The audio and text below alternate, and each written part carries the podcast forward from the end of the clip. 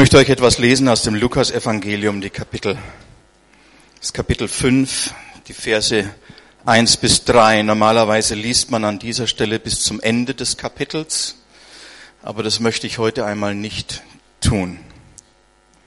Dort heißt es, es geschah aber, als die Volksmenge auf ihn andrängte und das Wort, um, um das Wort Gottes zu hören, dass er an dem See Genezareth stand. Es ist natürlich toll bei Jesus. Da drängt die Volksmenge immer an bei ihm. Sie kommen und wollen ihn hören. Und er spricht dann auch zu ihnen. Und er sah zwei Boote am See liegen. Die Fischer aber waren aus ihnen ausgestiegen und wuschen ihre Netze. Er aber stieg in eins der Boote, das Simon gehörte, und bat ihn, ein wenig vom Land hinauszufahren. Und er setzte sich und leerte die Volksmengen vom Boot aus. Könnt ihr das Licht ein bisschen zurücknehmen?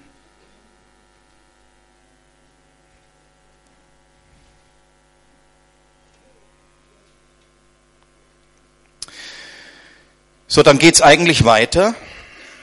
Die nächste Szene ist dann, dass Jesus zu Petrus sagt, er soll hinausfahren auf die Höhe und das Netz auswerfen zu einem Fang. Und dann macht er diesen Riesenfang und äh, Darum dreht sich normalerweise diese Geschichte. Aber heute Morgen soll es einmal nicht so sein. Es geht nicht um den großen Fischfang, sondern mir kommt es nur auf den letzten Teil von Vers 3 an, wo es heißt, und er bat ihn. Und er bat ihn. Das heißt, Jesus bittet. Jesus bittet um etwas. Jesus bittet hier in diesem Fall Petrus. So die Leute kommen, die Massen drängen an ihn heran, bedrängen ihn, wollen ihm so nahe wie möglich sein, wollen ganz nahe kommen und alle wollen ihn hören.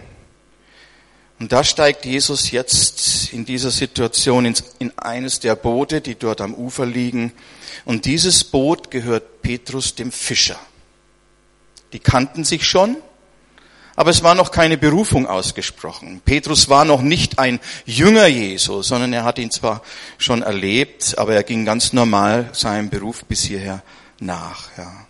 Und dann lesen wir jetzt an dieser Stelle im griechischen Grundtext ein Wort, das man eigentlich nicht an dieser Stelle vermuten würde. Und es ist merkwürdig, dass Lukas genau hier an dieser Stelle den griechischen Begriff Erotao gebraucht. Und erotau heißt tatsächlich bitten. Bitten. Jesus bat Simon. Jesus bittet Simon, etwas für ihn zu tun.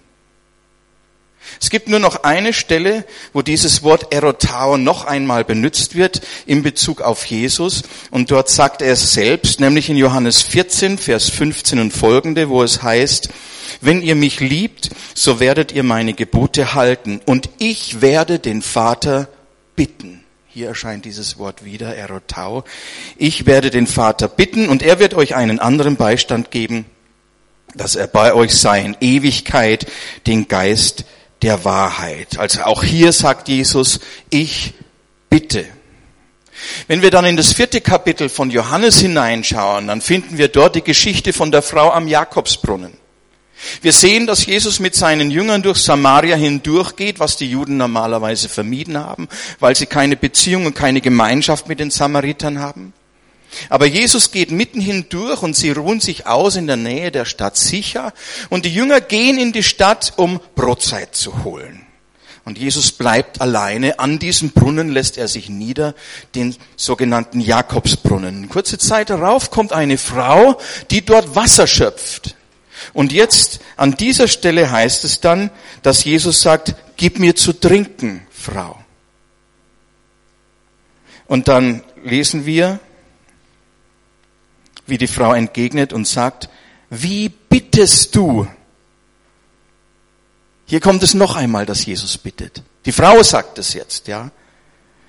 Wie bittest du, der du ein Jude bist, von mir zu trinken, da ich eine samaritische Frau bin? Dann wird noch eben erklärt, denn die Juden verkehren nicht mit den Samaritern. So nur an diesen drei Stellen, vielleicht noch mit Ausnahme von der Szene im Garten Gethsemane, wo es um den Kelch ging, den Jesus trinken sollte, vor dem er sich gescheut hatte, könnte man sagen, da bittet Jesus. Aber in Gethsemane eigentlich nicht. Dort stellt er nur eine Frage. Denn die Bitten Jesu werden immer erhört. Immer. Ja.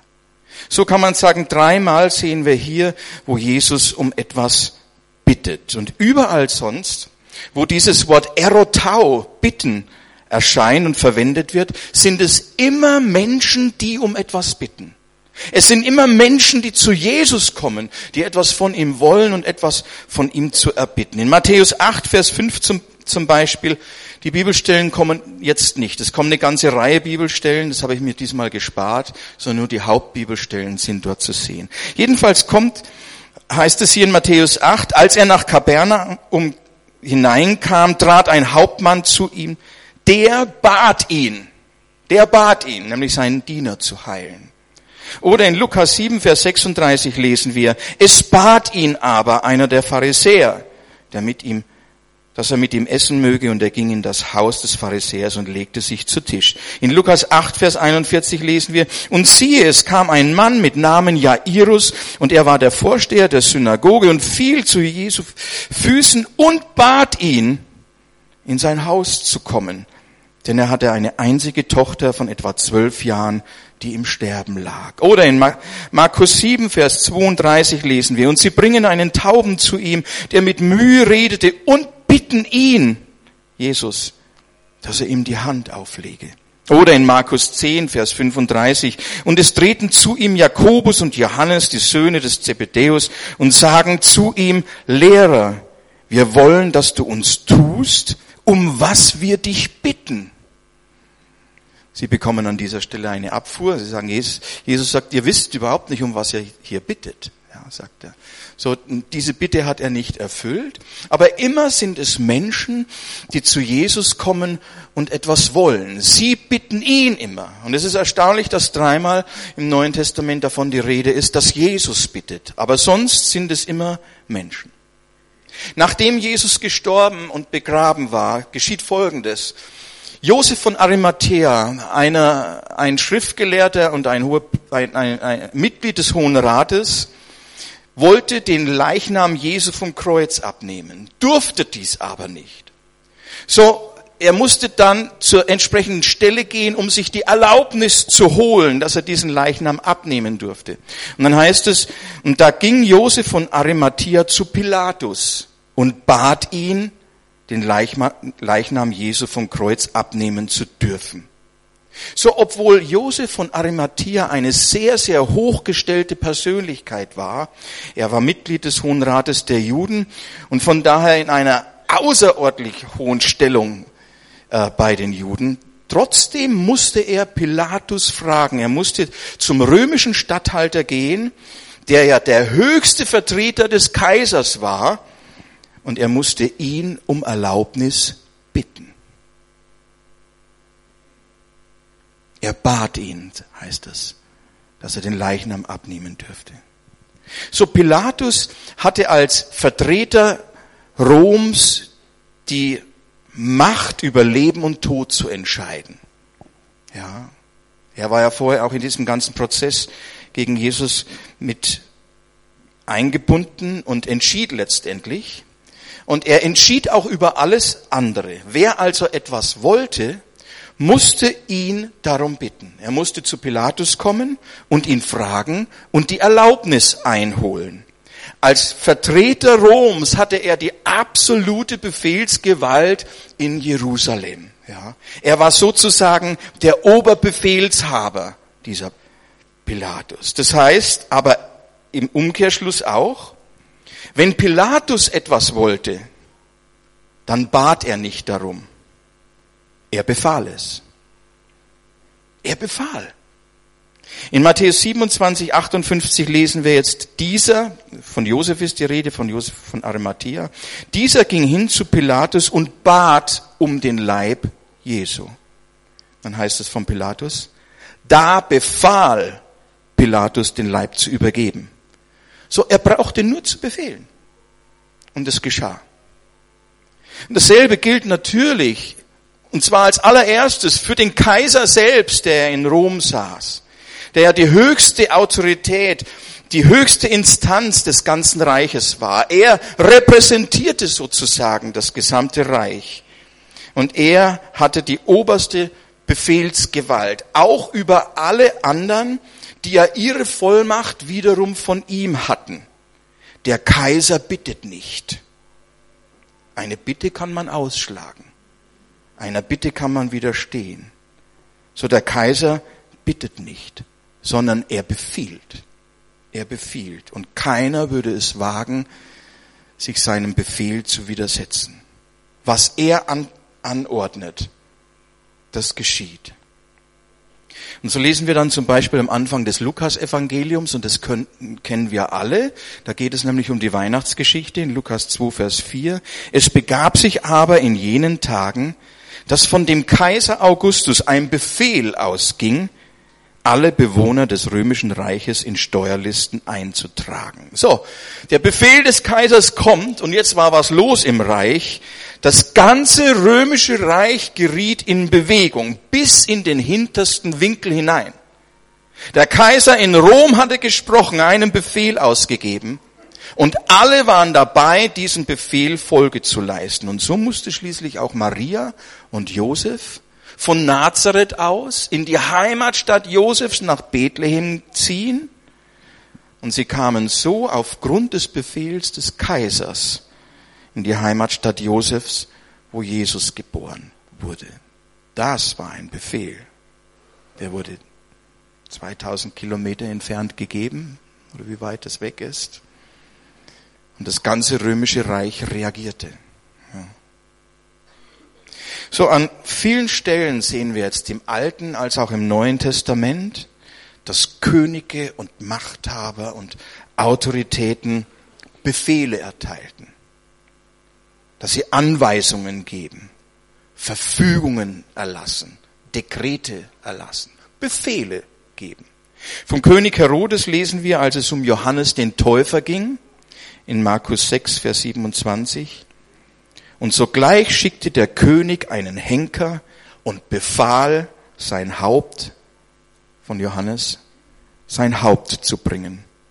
Und der ging hin, der Henker, und enthauptete Johannes im Gefängnis. Wurde unmittelbar ausgeführt.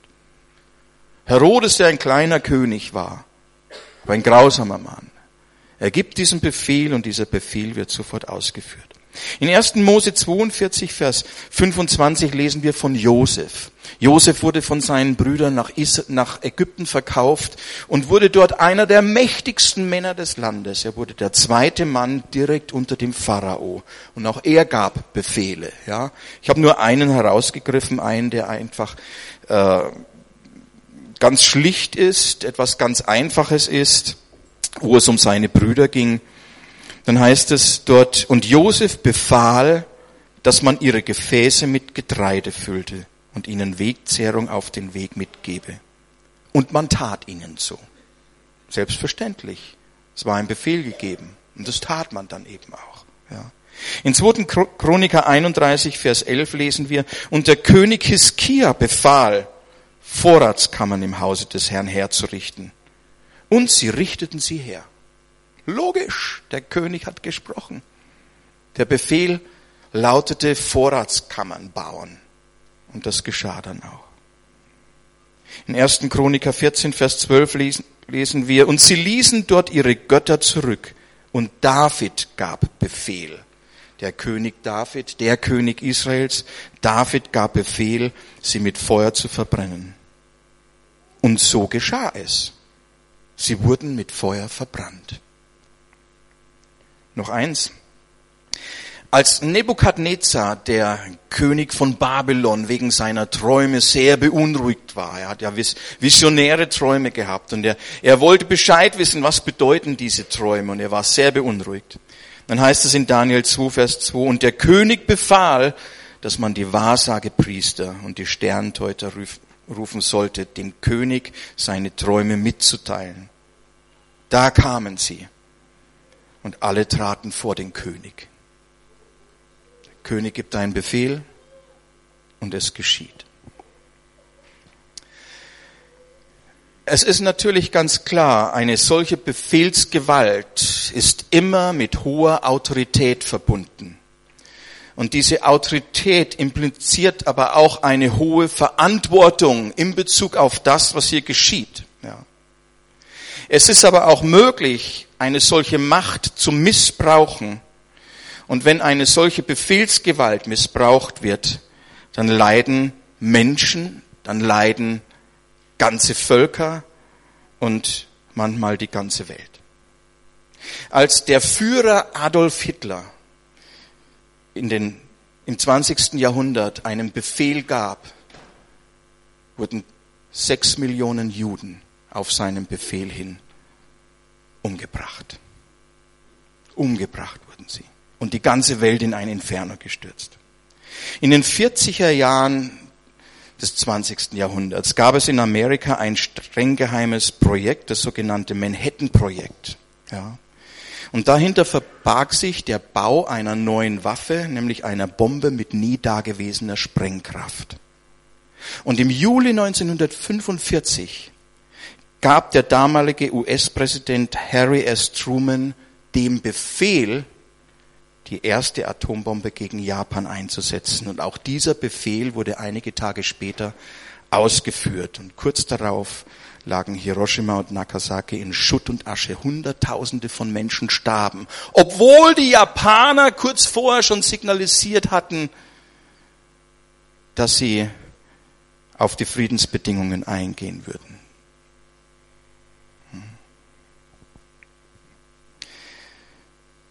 Letztlich aber hat nur einer alle Macht und das ist Gott selber. Er ist der Herr der ganzen Schöpfung, der alle Macht im Himmel und auf Erden hat, von dem Jesus sagt, er allein ist gut. Er allein ist gut. Und er hat das erste Wort und er hat Gott sei Dank auch das letzte Wort. Und immer wieder lesen wir auch in der Bibel, dass er befiehlt, dass er spricht. Und es geschieht so, heißt es dann häufig. In 1. Mose 1, Vers 3 geht es los gleich in den ersten Zeilen des Alten Testaments. Dort lesen wir, und Gott sprach, es werde Licht. Und es wurde Licht. Immer wieder heißt es, Gott sprach, es werde. Und es wurde.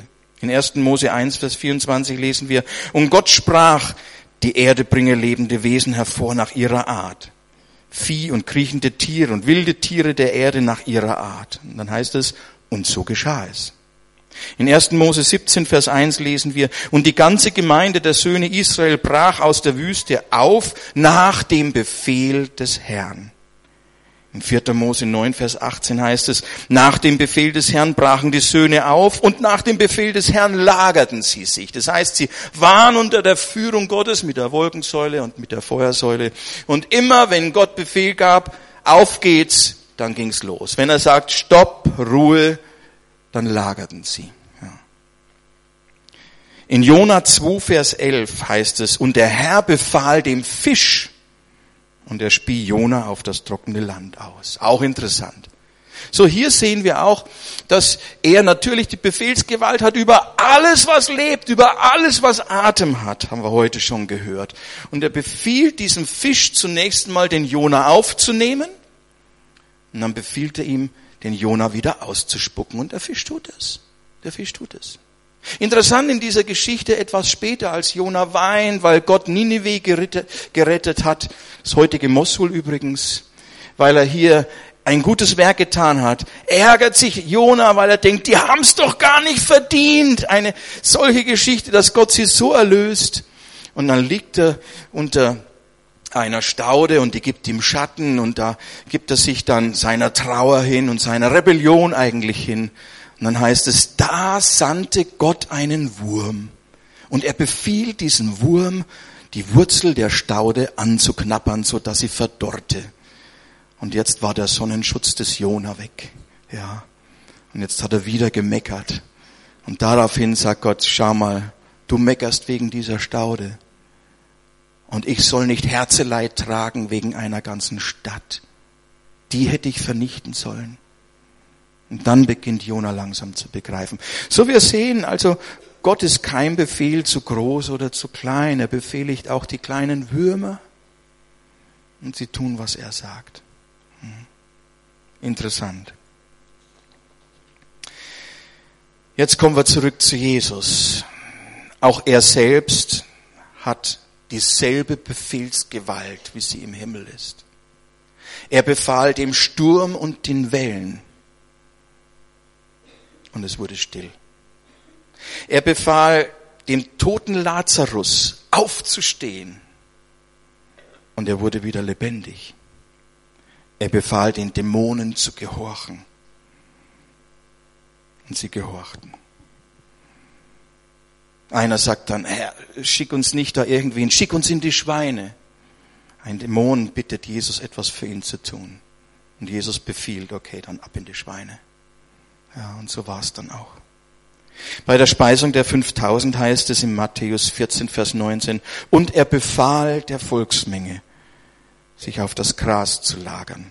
Matthäus 8, Vers 18 lesen wir, als aber Jesus als eine Volksmenge um sich sah, das heißt, es war eine Szene nach der Speisung der 5000, da sind sie ihm natürlich auch wieder nachgelaufen und wollten, dass er sie am nächsten Tag wieder speist und sie wollten ihn nicht mehr hergeben. Jemand, der uns so versorgt, der soll unser König sein, sagten sie, aber er wollte sich nicht zum Brotkönig machen lassen. Er war schon König.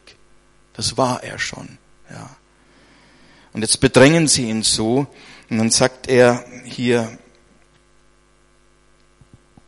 als er die Volksmenge um sich sah, befahl er, an das jenseitige Ufer wegzufahren. Interessant. Das ist auch eine Geschichte mit dem Boot. Ja. Das erste Mal, was wir gelesen haben in Lukas 5. An dieser Stelle bittet er Petrus. Aber jetzt hier, als die Volksmenge ihn hier bedrängt, befiehlt er, los, lasst uns ans andere Ufer fahren jetzt auf die andere Seite.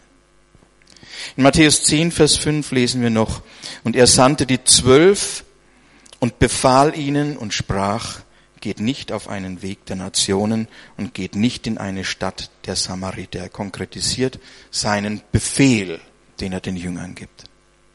Bei der Erweckung der Tochter des Synagogenvorstehers Jairus in Lukas 8, Vers 54 heißt es, er aber ergriff ihre Hand und rief und sprach, Kind, steh auf. Und ihr Geist kehrte zurück und sogleich stand sie auf und er befahl, ihr zu essen zu geben. Einfacher Befehl, der auch ausgeführt wurde. Interessant, als die Jünger in, Stur in, den Sturm geraten und um ihr Leben kämpfen und Angst haben, sie saufen jetzt endgültig ab, dann kommt Jesus in der Nacht mitten im Sturm auf dem Wasser daher. Und sie erschrecken zuerst, weil sie denken, ein Geist begegnet ihnen. Und der, der Petrus, dem schwant etwas. Ne, es ist kein Geist, es, es ist der Herr, es ist der Herr. Und dann sagt er in Matthäus 14, Vers 28, Herr, wenn du es bist, so befiehl mir, auf dem Wasser zu dir zu kommen. Ja. So, Jesus bittet ihn regelrecht, jetzt gib mir den Befehl, dass ich komme. Auf dem Wasser ist es möglich. Wenn du es sagst, einen solchen Befehl gibst, dann kann ich auch auf dem Wasser kommen.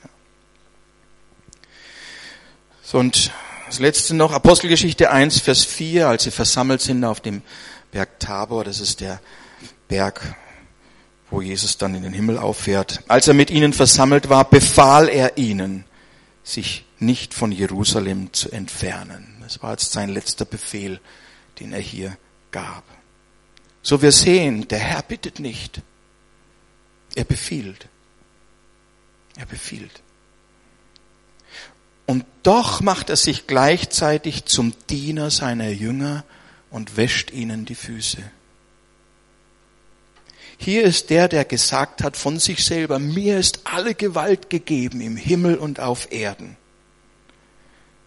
Und doch bittet dieser selbe Jesus, diesen einfachen Fischer Petrus und sagt, Simon, hilf mir bitte.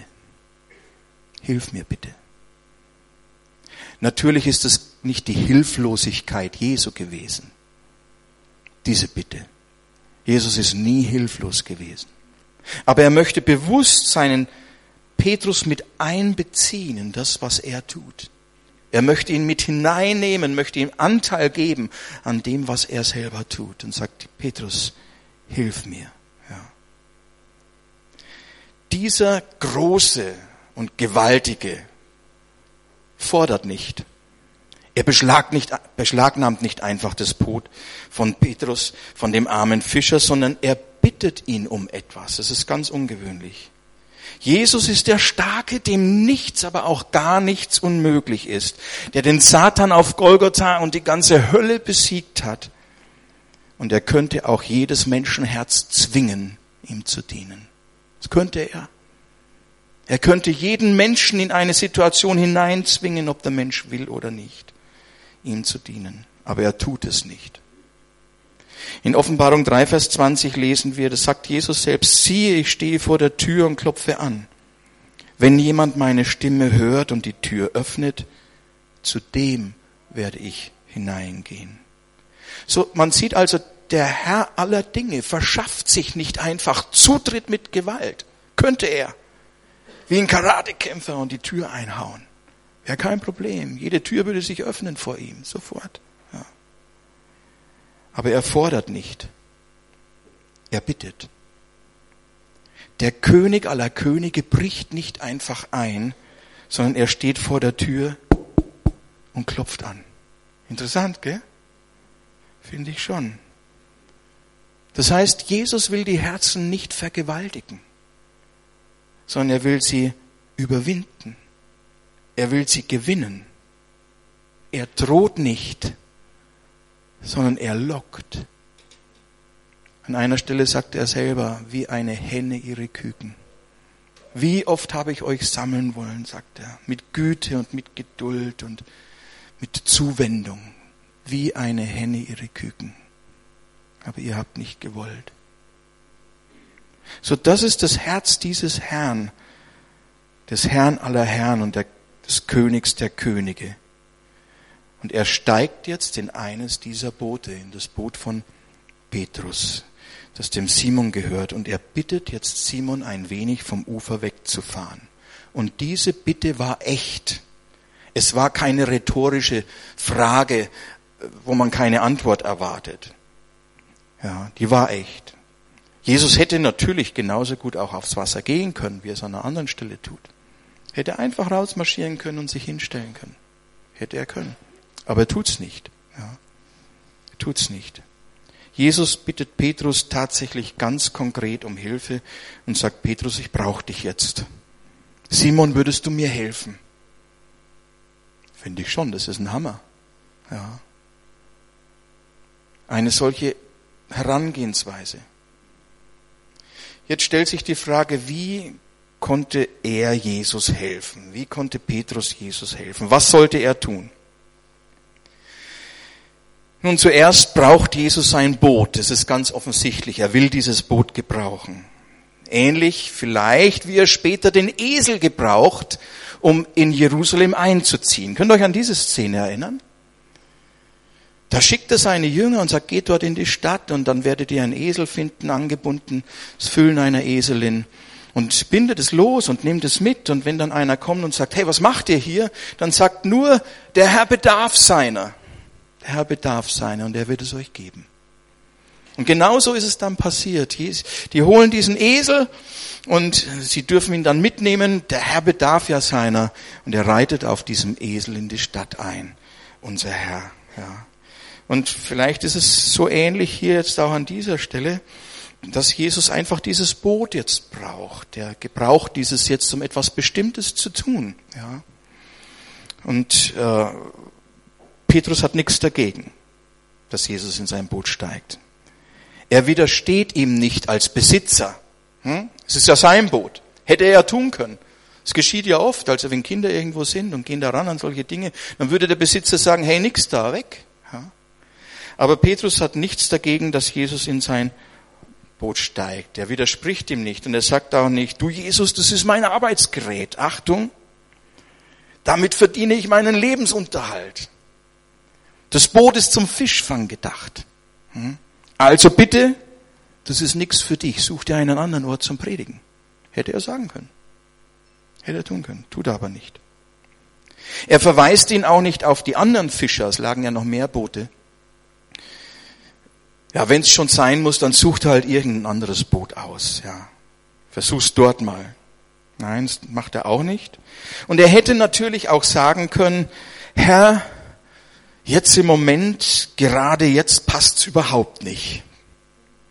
Bin müde und erschöpft von der vielen Arbeit. Weißt du, wir waren draußen die ganze Nacht. Und ich bin ziemlich frustriert heute Morgen, weil wir trotz aller Mühe nichts gefangen haben.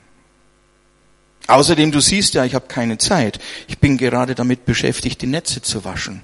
Müssen ja wieder hergerichtet werden für den neuen Arbeitstag morgen. Müssen dann einsatzbereit sein. Also, vielleicht kommst du am Sabbat wieder oder nächste Woche wieder äh, und dann schauen wir mal. Vielleicht, vielleicht ist es da günstiger. Gucken wir mal. Hätte er ja auch sagen können. Hm? Ist ja irgendwie naheliegend, oder? Kommt ja öfter vor. Aber Petrus hat keinerlei Einwände und lä lässt zu, dass jetzt Jesus in sein Boot einsteigt. Und dieses Boot, das war jetzt schon einsatzfähig für den Gebrauch am nächsten Tag. Es war kein besonderes Boot. Ganz normales Boot. Und man sah ganz deutlich die Arbeitsspuren, die Spuren der täglichen Arbeit an diesem Boot. Hinterlässt ja etwas, ja, die Fische kommen, Blut ist dort und da sieht man diese Spuren und da ist dann einiges zu finden. Also, und man roch auch ganz deutlich, wozu dieses Boot benutzt wurde. Petrus Boot war nicht besser und nicht schlechter als die anderen Boote auch die dort am Ufer lagen. Es war ein ganz gewöhnliches Fischerboot, wirklich nichts Besonderes. Und Jesus brauchte auch gar nichts anderes als dieses Boot. Dieses Boot musste nicht extra jetzt für ihn aufgepolstert werden oder irgendwie aufpoliert werden. Es brauchte nicht gestrichen zu werden, weil Jesus jetzt in dieses Boot kommt. So wie es war, war es Jesus recht zum Gebrauch. Der Herr erwartete auch von Petrus selber jetzt keine außergewöhnlichen Dinge. Nichts Besonderes, sondern nur, dass er das tat, was er tun konnte und was er immer tat. Interessant, gell? Wir denken oftmals, wenn Jesus etwas von uns will, dann ist das irgendwie ganz was Besonderes, ja. Da braucht man vielleicht eine extra Ausbildung dafür oder man muss da irgendwie in einem besonderen Stand sein. Aber hier überhaupt nicht. Ja.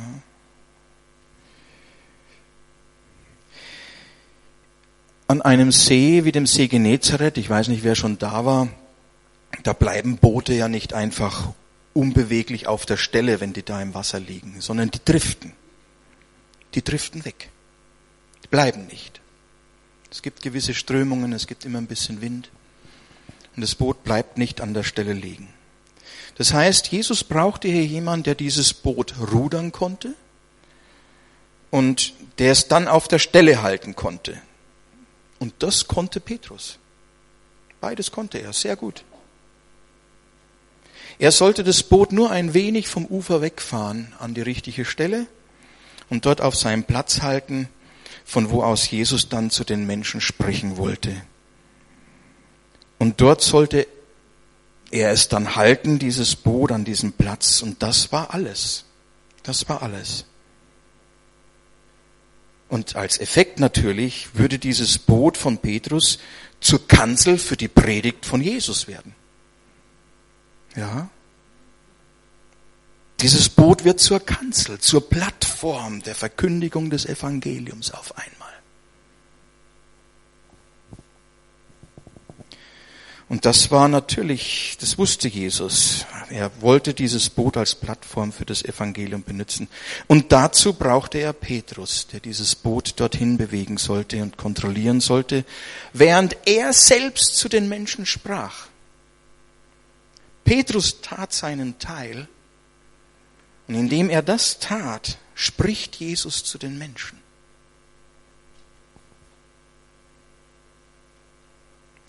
So, man sieht auch, als Jesus Petrus bat, ihm zu helfen, dann war das keine Sache, die ihn überfordert hätte. sondern es war etwas, das ganz seinen Fähigkeiten und seinen Möglichkeiten entsprach. Rudern und sein Boot navigieren, das konnte er. Das tat er ständig. Er sollte also nur das tun, was er immer tat.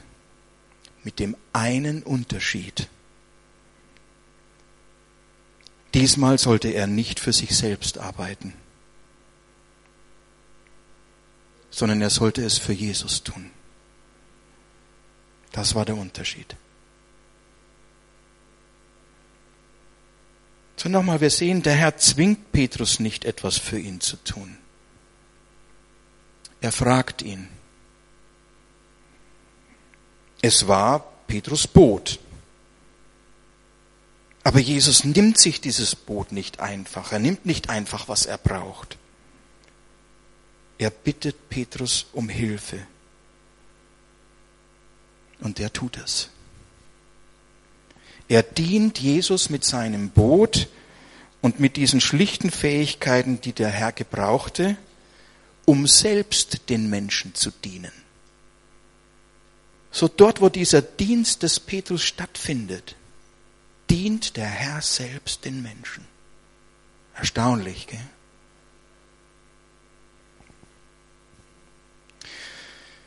Petrus hätte natürlich auch einfach zu denen gehören können, die nur zuhören.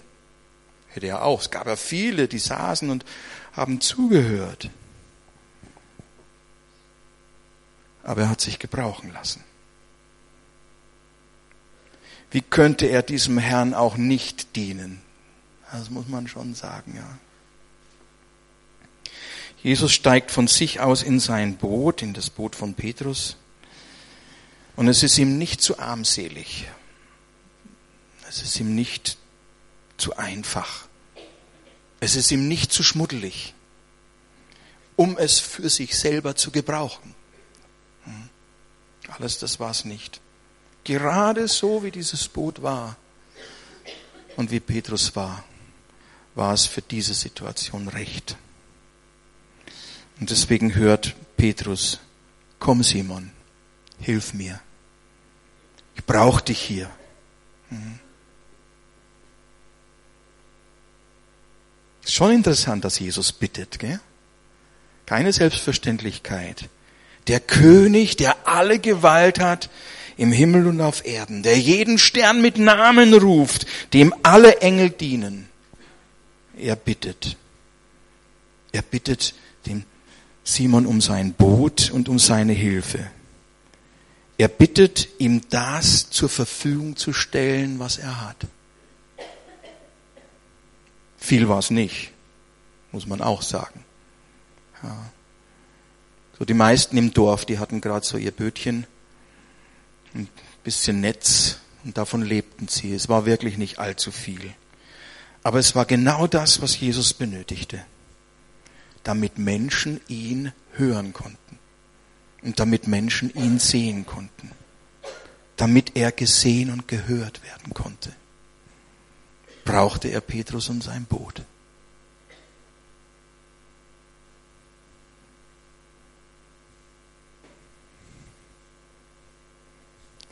Also mir ging es so, als mir das jetzt gestern so nach und nach kam, dachte ich, Mensch, das, da spult sich jetzt dann schon ein Film ab. Ja, was bedeutet das dann für mich, für mein Leben, für unser Leben? Wenn das so ist, wenn das solche Zusammenhänge sind.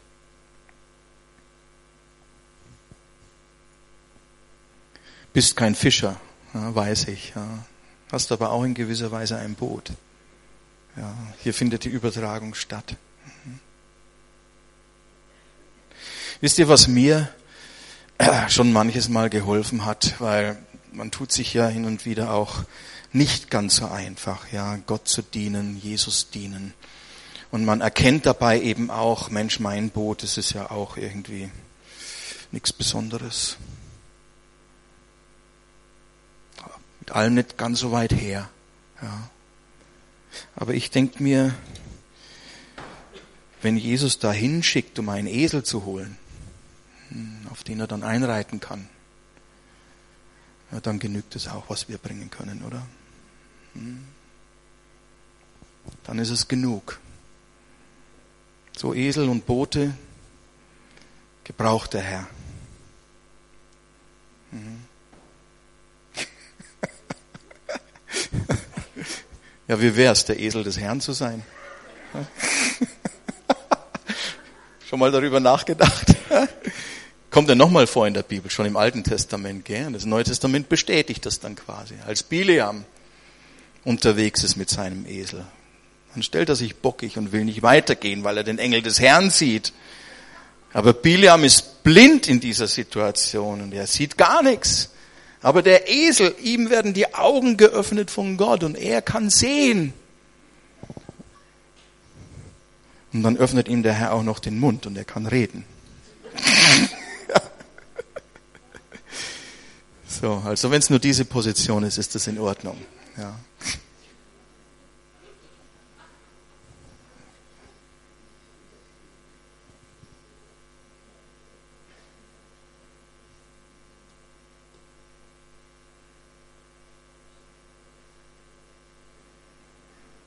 Petrus hätte auch sitzen können und einfach hören.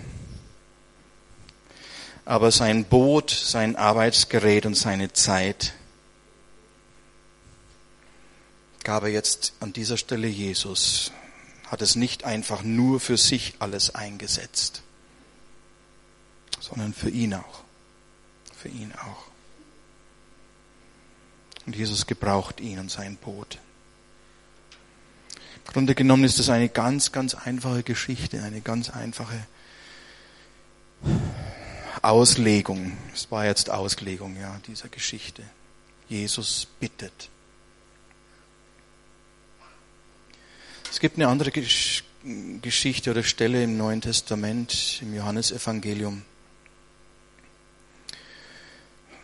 wo der Jesus, wo Jesus mit seiner Autorität ja auch immer aufgetreten ist und hat seine Wunder getan, hat geheilt und hat, alles hat er in großer Autorität gemacht, hat seine Befehle ausgesprochen. Und natürlich hatten die Jünger einen hohen Respekt vor ihm, selbstverständlich, und waren auch stolz, mit ihm sein zu dürfen.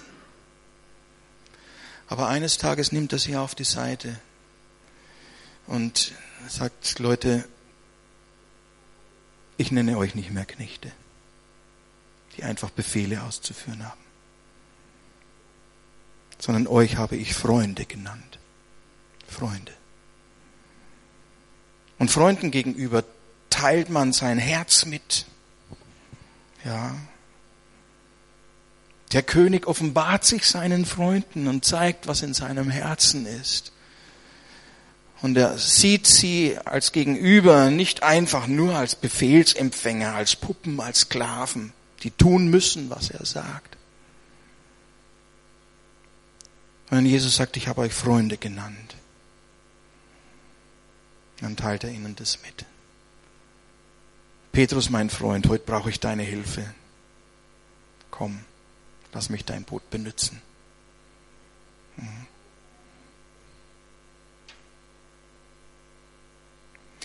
Ich finde, das ist ein entspanntes Verhältnis Christen haben oft noch die Not, dass sie geprägt sind von ihren falschen Gottesbildern. So wie die Israeliten auch geprägt waren, die Hebräer von ihren falschen Gottesbildern. In Ägypten hatten sie gelernt, wie Götter ausschauen, die man zu Bildern verarbeitet hat.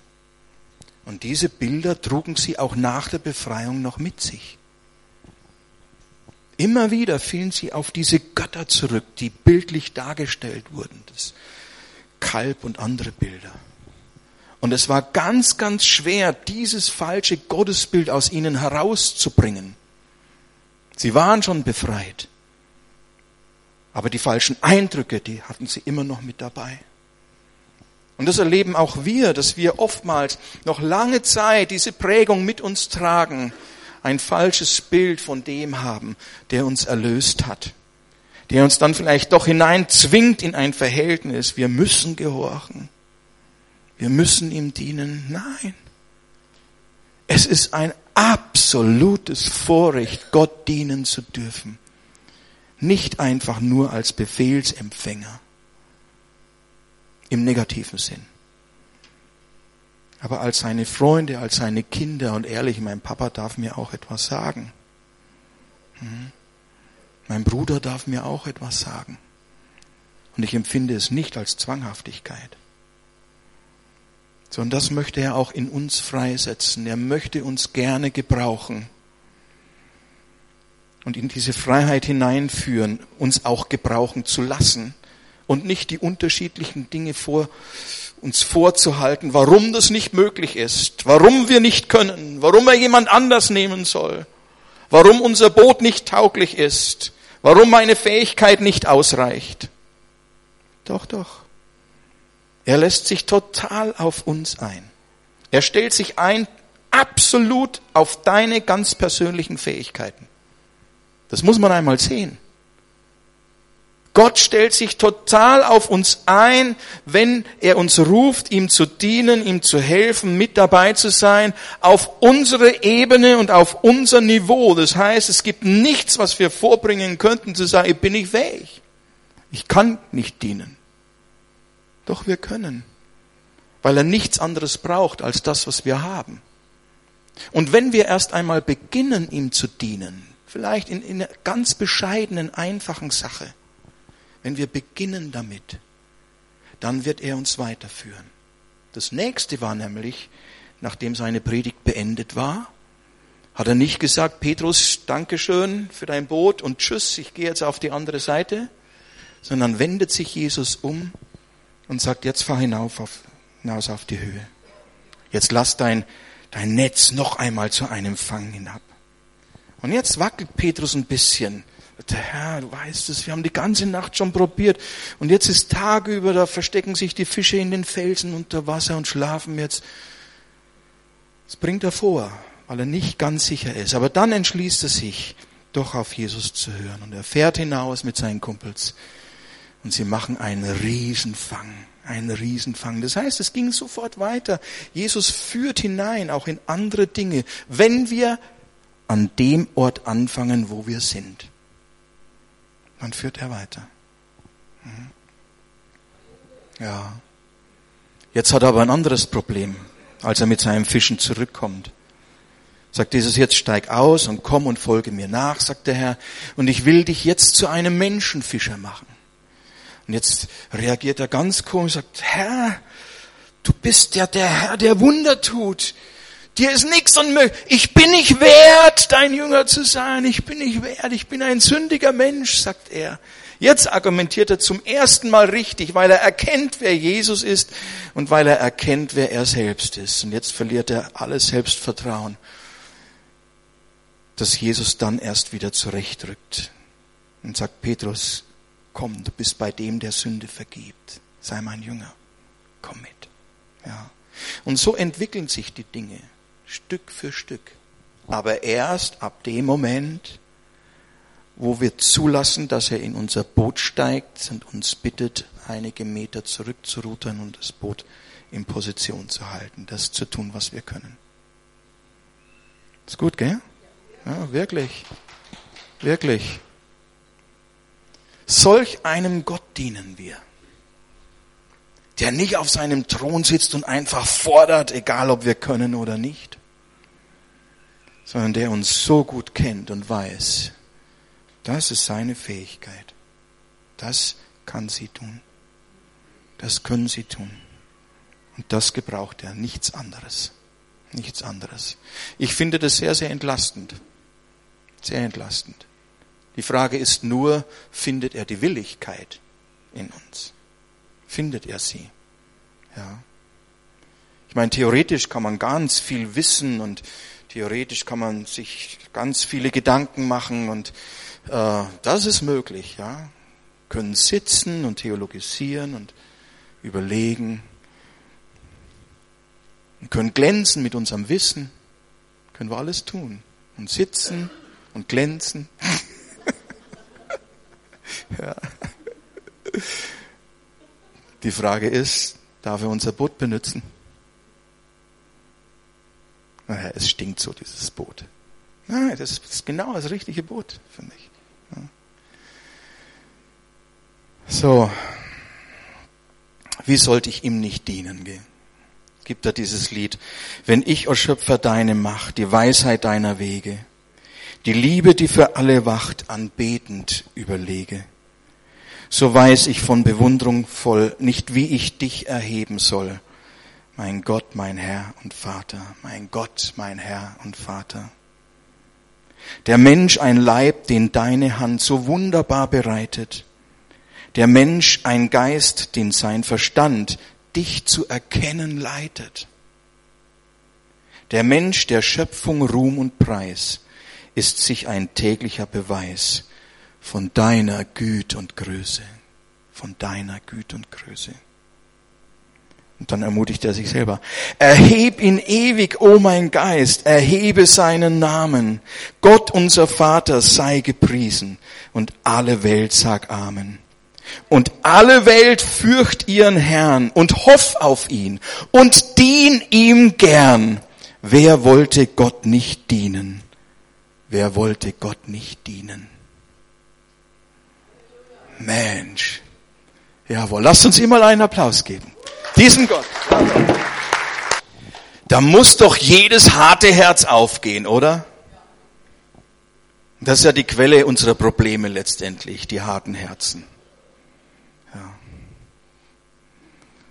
Aber wenn so viel Liebe uns entgegenkommt und so viel Einsicht und Weisheit und Barmherzigkeit und Mitleid und Hilfestellung und Ermutigung, da kann ein Herz sich nur öffnen. Meine ich. Meine ich. Ja. So die Moral von der Geschichte. Erlaube Jesus, dass er dein Boot gebraucht. Hm. Erlaube ihm,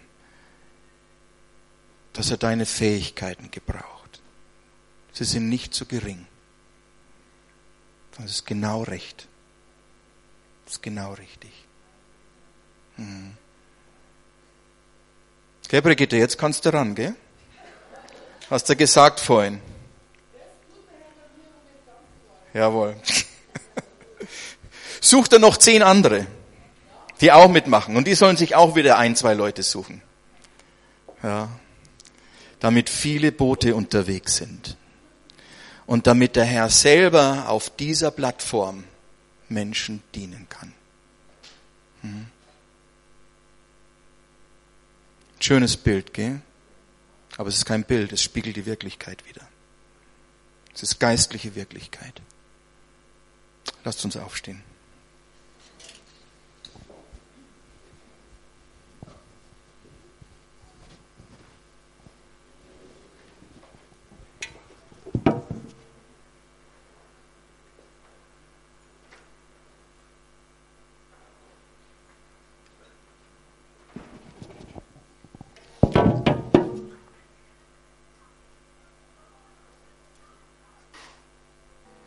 Jetzt habe ich von hier vorne aus, weiß nicht, etwa 40 Minuten gesprochen, jetzt bist du selber dran.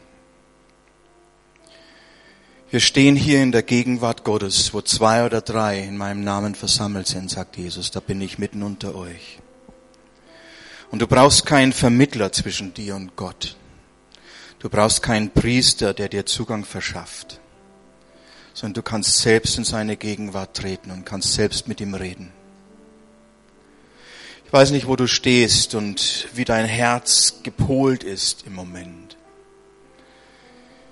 Vielleicht bist du ganz offen und bist ganz nahe bei deinem Herrn und bist jeden Tag mit ihm unterwegs und dein Leben verläuft in seiner Gegenwart, egal wo du auch durchgehst jeden Tag, aber du weißt, du bist eng verbunden mit ihm.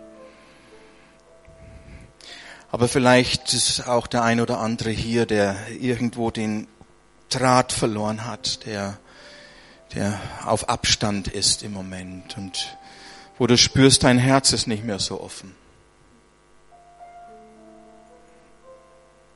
Ich kenne das auch, ich habe das selbst schon erlebt.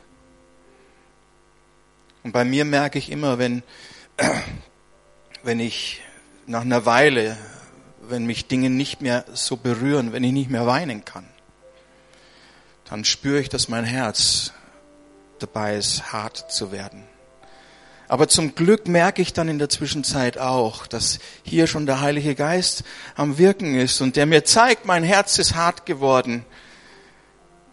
Und dann passiert es manchmal, dass ich weinen kann über meine Hartherzigkeit und sich dabei mein Herz wieder löst. Was du tun kannst heute Morgen ist, dass du ihm einfach dein Herz neu hinlegst. Sag, Herr, hier ist mein ganzes Herz kennst mich, du weißt um alle Dinge, du weißt, was in meinem Herzen ist. Ich möchte dir dienen mit Freude und mit Leidenschaft, aber ich tue mir vielleicht zu schwer im Moment. Hilf mir. Du kennst mein Boot. Weißt du mich? Weißt du bittest mich, aber ich bitte auch dich, mach mich zu einem, den du hier gebrauchen kannst. Ich weiß, du willst es. Hilf mir, dass ich mich gebrauchen lasse. Ich möchte euch aber bitten heute Morgen, dass ihr nicht einfach nur ein solches inneres Gebet dem Herrn zusprecht, sondern dass ihr auch eine Entscheidung trefft. Ich will jemand sein. Nein, ich werde jemand sein, den du gebrauchen kannst, weil du ihn gebrauchen willst. Ich möchte auch dienen dort, wo es Möglichkeiten gibt für mich, wo sich etwas auftut. Ich möchte nicht nur mein Arbeitsgerät für mich selber und für mein eigenes Leben, für mein eigenes Auskommen verwenden, sondern ich möchte meine Zeit und Dinge, die du mir ja auch schenkst, Herr, auch für dich verwenden. Kannst sicher sein, dass der Herr dich nicht über Gebühr strapaziert. Aber wenn du beginnst, hier einen Schritt zu gehen, einen konkreten Schritt, um dich irgendwo einzubringen, mitzutun, dabei zu sein, ganz schlicht, egal was es ist, wird dich der Herr weiterführen und du wirst mehr von ihm erkennen und die Leidenschaft wird wachsen, ihm zu dienen. Hm. So, und hast gehört, keiner ist unfähig, sondern so wie du bist, gebraucht er dich, wenn du dich gebrauchen lässt. So hab keine Angst, dir die Hände schmutzig zu machen. Hab keine Angst, auch praktisch zu werden. Hab keine Angst, Schritte zu tun. Und hab keine Angst, dass eine Aufgabe nicht würdevoll genug wäre. Wer im geringsten treu ist, sagt der Herr, wer im geringsten treu ist, den werde ich über mehr setzen. Und ehrlich, das Geringe ist manchmal wirklich gering. Wirklich gering. Aber es ist genau passend, wenn wir es tun. Hm. Halleluja. Sag mal danke, Jesus, dass du mich kennst. Du weißt du mein ganzes Leben. Ja dass ich bei dir zu Hause bin, dass ich geborgen bin in dir, dass du mich nicht hineinzwingst in irgendetwas, sondern dass du wirbst um mein Leben und mein Herz. Danke, Jesus. Welch ein König bist du, welch ein Herr bist du. Danke, dass du mir immer noch, immer wieder die Füße wäschst mir vergibst und mich annimmst und mir zusprichst, dass ich dein Kind bin, dass ich geliebt bin und zu Hause bei dir. Danke dafür, Jesus. Hilf mir, dass ich dich nicht immer wieder im falschen Lichte sehe, sondern als den, der gekommen ist, der sich mir, mir hingegeben hat. Und Herr, ich will mich dir hingeben. Danke dafür. Danke, Jesus.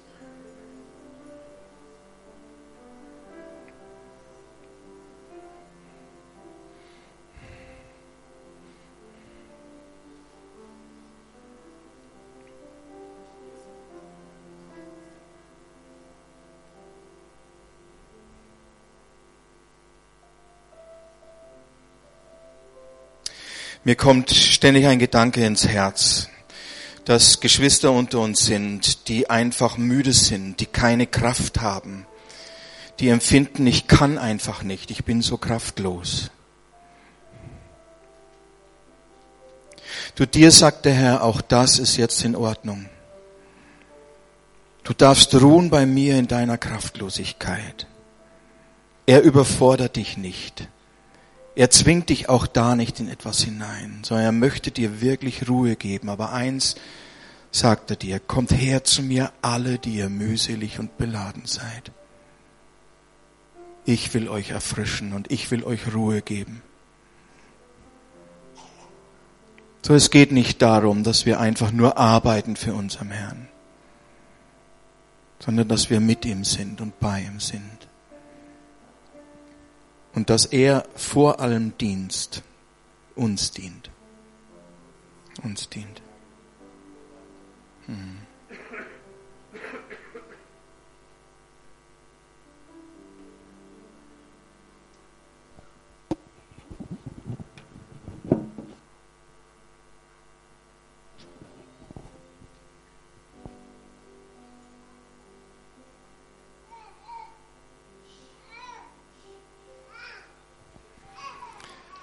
Sag mal, so soll es sein.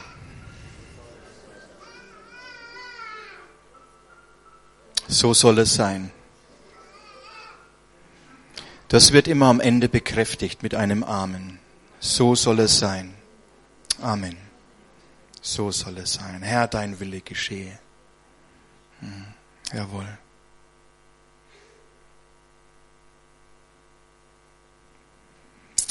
Wer mag, kann nochmal seine Hände erheben. Herr Jesus, wir danken dir für diesen Morgen, für dein Wort, das immer wieder frisch unser Herz erreicht. Jesus, es ist wirklich seltsam. Wir kennen das alles und trotzdem gelingt es dir immer wieder zu uns zu sprechen. Wir danken dir, dass du nicht fern bist, sondern nahe und dass wir in deiner Nähe sein dürfen. Wir danken dir, dass du in uns lebst und dass wir in dir leben dürfen. Dass du mit uns bist und mit uns gehst und dass wir mit dir sein dürfen. Wir danken dir, Jesus, für alles Gute, was in unserem Leben geschieht. Jede gute Gabe kommt von oben herab, vom Vater der Lichter. Danke dafür. Du hast uns wahrhaft gesegnet über Bitten und Verstehen. Und Herr Jesus, du hilfst auch, dass wir das nicht aus dem Auge verlieren bei den Nöten, die wir auch haben. Brauchen deinen Segen und wir bitten immer wieder neu um deinen Segen und wir danken dir, dass du Segen über Bitten und Verstehen gewährst für jeden von uns. Und darauf bauen wir, dass du uns nicht loslässt, sondern dass wir geborgen sind in deiner Hand. Segne euch der Vater und der Sohn und der Heilige Geist. Und sein Friede, der höher ist als alle Vernunft. Dieser Friede soll in eurem Herzen sein, soll euch führen und leiten für die kommende Woche. Und ihr sollt wissen, dass ihr an der Hand des guten Hirten seid. Und dass er eure Vorhut ist und eure Nachhut, der Erste und der Letzte. Und dass er euch recht leitet. Danke, Jesus. Halleluja. Amen. Amen.